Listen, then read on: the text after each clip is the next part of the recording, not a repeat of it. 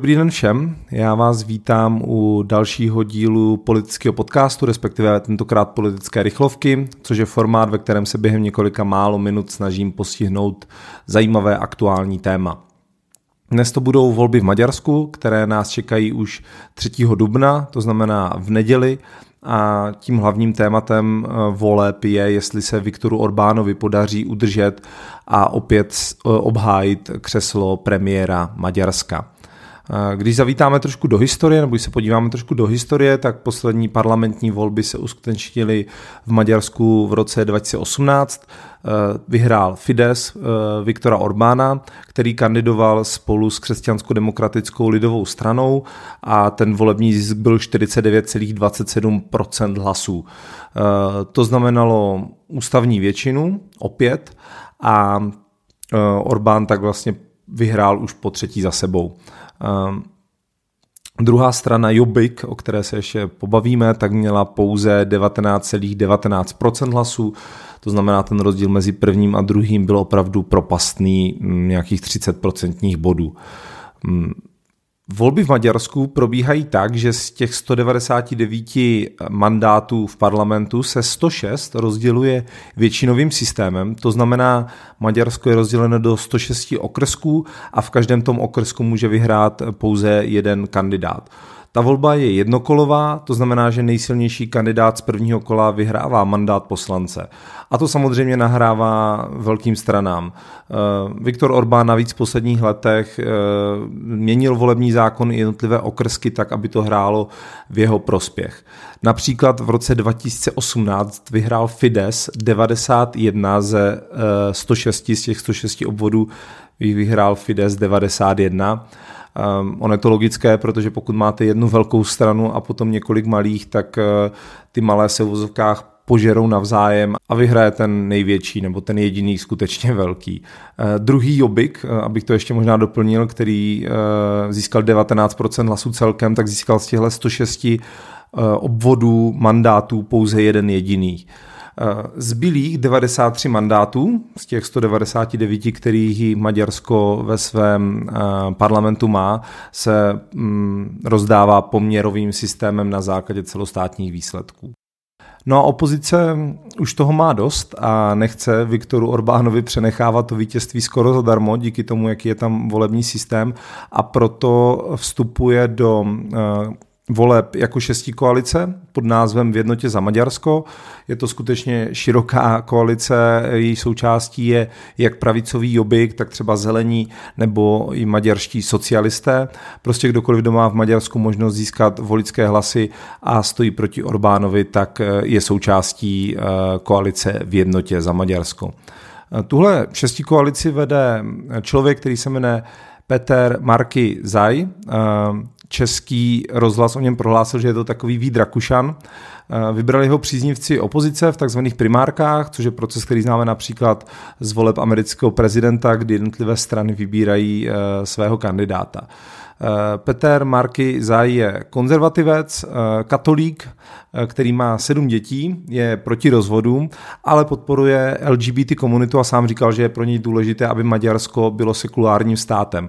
To znamená, pořád má velkou šanci oslovit tradičnější maďarské voliče, ale měl by být právě schopný přitáhnout i ty více proevropské nebo liberálnější. Tahle koalice už jednou vyzkoušela, že Viktora Orbána může porazit, i když to bylo pouze v komunálních volbách, kdy například vyhrála v hlavním městě v Budapešti. Je jasné, že tohle nejde vztahovat na celé Maďarsko, ale právě tyhle volby hm, ukázaly, že je tam nějaká naděje. No a proti téhle koalici bude stát opět Viktor Orbán, jeden z nejzkušenějších evropských státníků, ten alespoň z nějšího pohledu nezažívá úplně jednoduché období. Jako dlouholetý příznivce Vladimíra Putina je kritizován od ostatních členů EU i NATO, eh, protože se vyjádřil například tak, že by vetoval zákaz dovozu eh, ruského plynu do Evropské unie nebo eh, Maďarsko brání transportu zbraní přes své území na Ukrajinu. No a ti z vás, kdo by čekali, že tohle všechno bude Orbánovi ubírat eh, a prohraje mu to volby, tak by byli pravděpodobně překvapeni, protože voličské průzkumy nic takového neukazují. V jednom z těch posledních měl Orbán 41% hlasů, respektive jeho strana Fides, opozice 39% a je tam zhruba 16% nerozhodnutých voličů. Eh, navíc některé poslední eh, průzkumy ukazovaly spíš posilování pozice Fidesu než opak. Ale je samozřejmě důležité doplnit, že ve volbách, které se byť částečně rozhodují podle eh, většinového systému, tak ta celonárodní podpora nehraje až takovou roli. Připomeňme například volby ve Spojených státech amerických, kdy Hillary Clintonová získala o 3 miliony více hlasů než Donald Trump a stejně prohrála. Ehm, tady tohle celé by ale mm, mohlo nahrát spíš Fidesu, to znamená, přestože eh, vedou pouze o 2% body eh, podle toho průzkumu, který jsem, eh, který jsem, o kterém jsem mluvil, tak by ten náskok v počtu poslanců mohl být možná ještě mnohem vyšší, protože mají prostě hm, ty okrsky lépe rozmístěné nebo hrajou více v jejich prospěch. Hlavním tématem voleb eh, předtím, než Rusko zautočilo na Ukrajinu, tak byla obrana tradičních hodnot, eh, ochrana před LGBT propagandou, takové ty tradiční věci, které známe eh, i z Ruska, vlastně by se dalo říct, tak se řešily i v Maďarsku. Samozřejmě prosazoval Viktor Orbán. Opozice naproti tomu upozorňovala především na korupci, kterou je Orbánova administrativa prorostlá a samozřejmě od té doby, co Rusko zautočilo na Ukrajinu, tak eh, se řeší primárně to a napojení eh, Viktora Orbána na Vladimíra Putina, ale jak už jsem říkal, nevypadá to, že by to mělo znamenat eh, pro Orbána větší problém, protože ehm, docela podstatná část Maďarů prý schvaluje útok Ruska na Ukrajinu, respektive vidí nějaké zásadní důvody, které Rusko mohly na tuhle cestu přivést. Co se týče předpokládaného výsledku těch voleb, tak eh, je velmi pravděpodobné, že se tentokrát ani jednomu subjektu nepodaří získat nadpoloviční většinu a že ten výsledek bude mnohem těsnější než eh, v minulosti a to je velký problém právě pro opozici, která i kdyby vyhrála, tak je velmi pravděpodobné, že nebude moct eh, provést potřebné změny, reformy a tak dále, protože Viktor Orbán poctivě budoval svoje kontakty, má na důležitých místech ty správné lidi a řekl bych, že celý ten státní aparát a nejen státní aparát, ale i třeba média eh, jsou prorostlá jeho lidmi. Odhaduje se, že zhruba 85% médií je pod kontrolou eh, Viktora Orbána, respektive jeho lidí, což znamená pro opozici problém už teď samozřejmě v té eh, předvolební kampani, kdy svá témata nemůže tak dobře komunikovat a byl by to určitě problém i v případě jejího vítězství, protože se dá asi očekávat, že by to nebyla úplně férová kritika, které by byla ta nová vláda podrobena.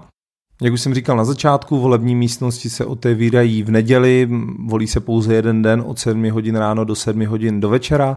No a až se sečtou výsledky, tak eh, ty napoví, jestli se alespoň částečně povede zastavit přibližování Maďarska a Ruska, neboli člena Evropské unie a NATO eh, se zločinným režimem, anebo jestli Maďarsko eh, se bude vracet víc zpátky do Evropy. Ehm, bude to určitě zajímavé, uvidíme, budeme to sledovat. Eh, a to je asi všechno, co se k tomu dá teď říct. Eh, díky moc, pokud vás to bavilo, pokud jste to poslouchali, já jsem, budu rád, když budete politický podcast odebírat eh, na všech možných platformách, však už to asi znáte a brzo zase naslyšenou u dalšího dílu.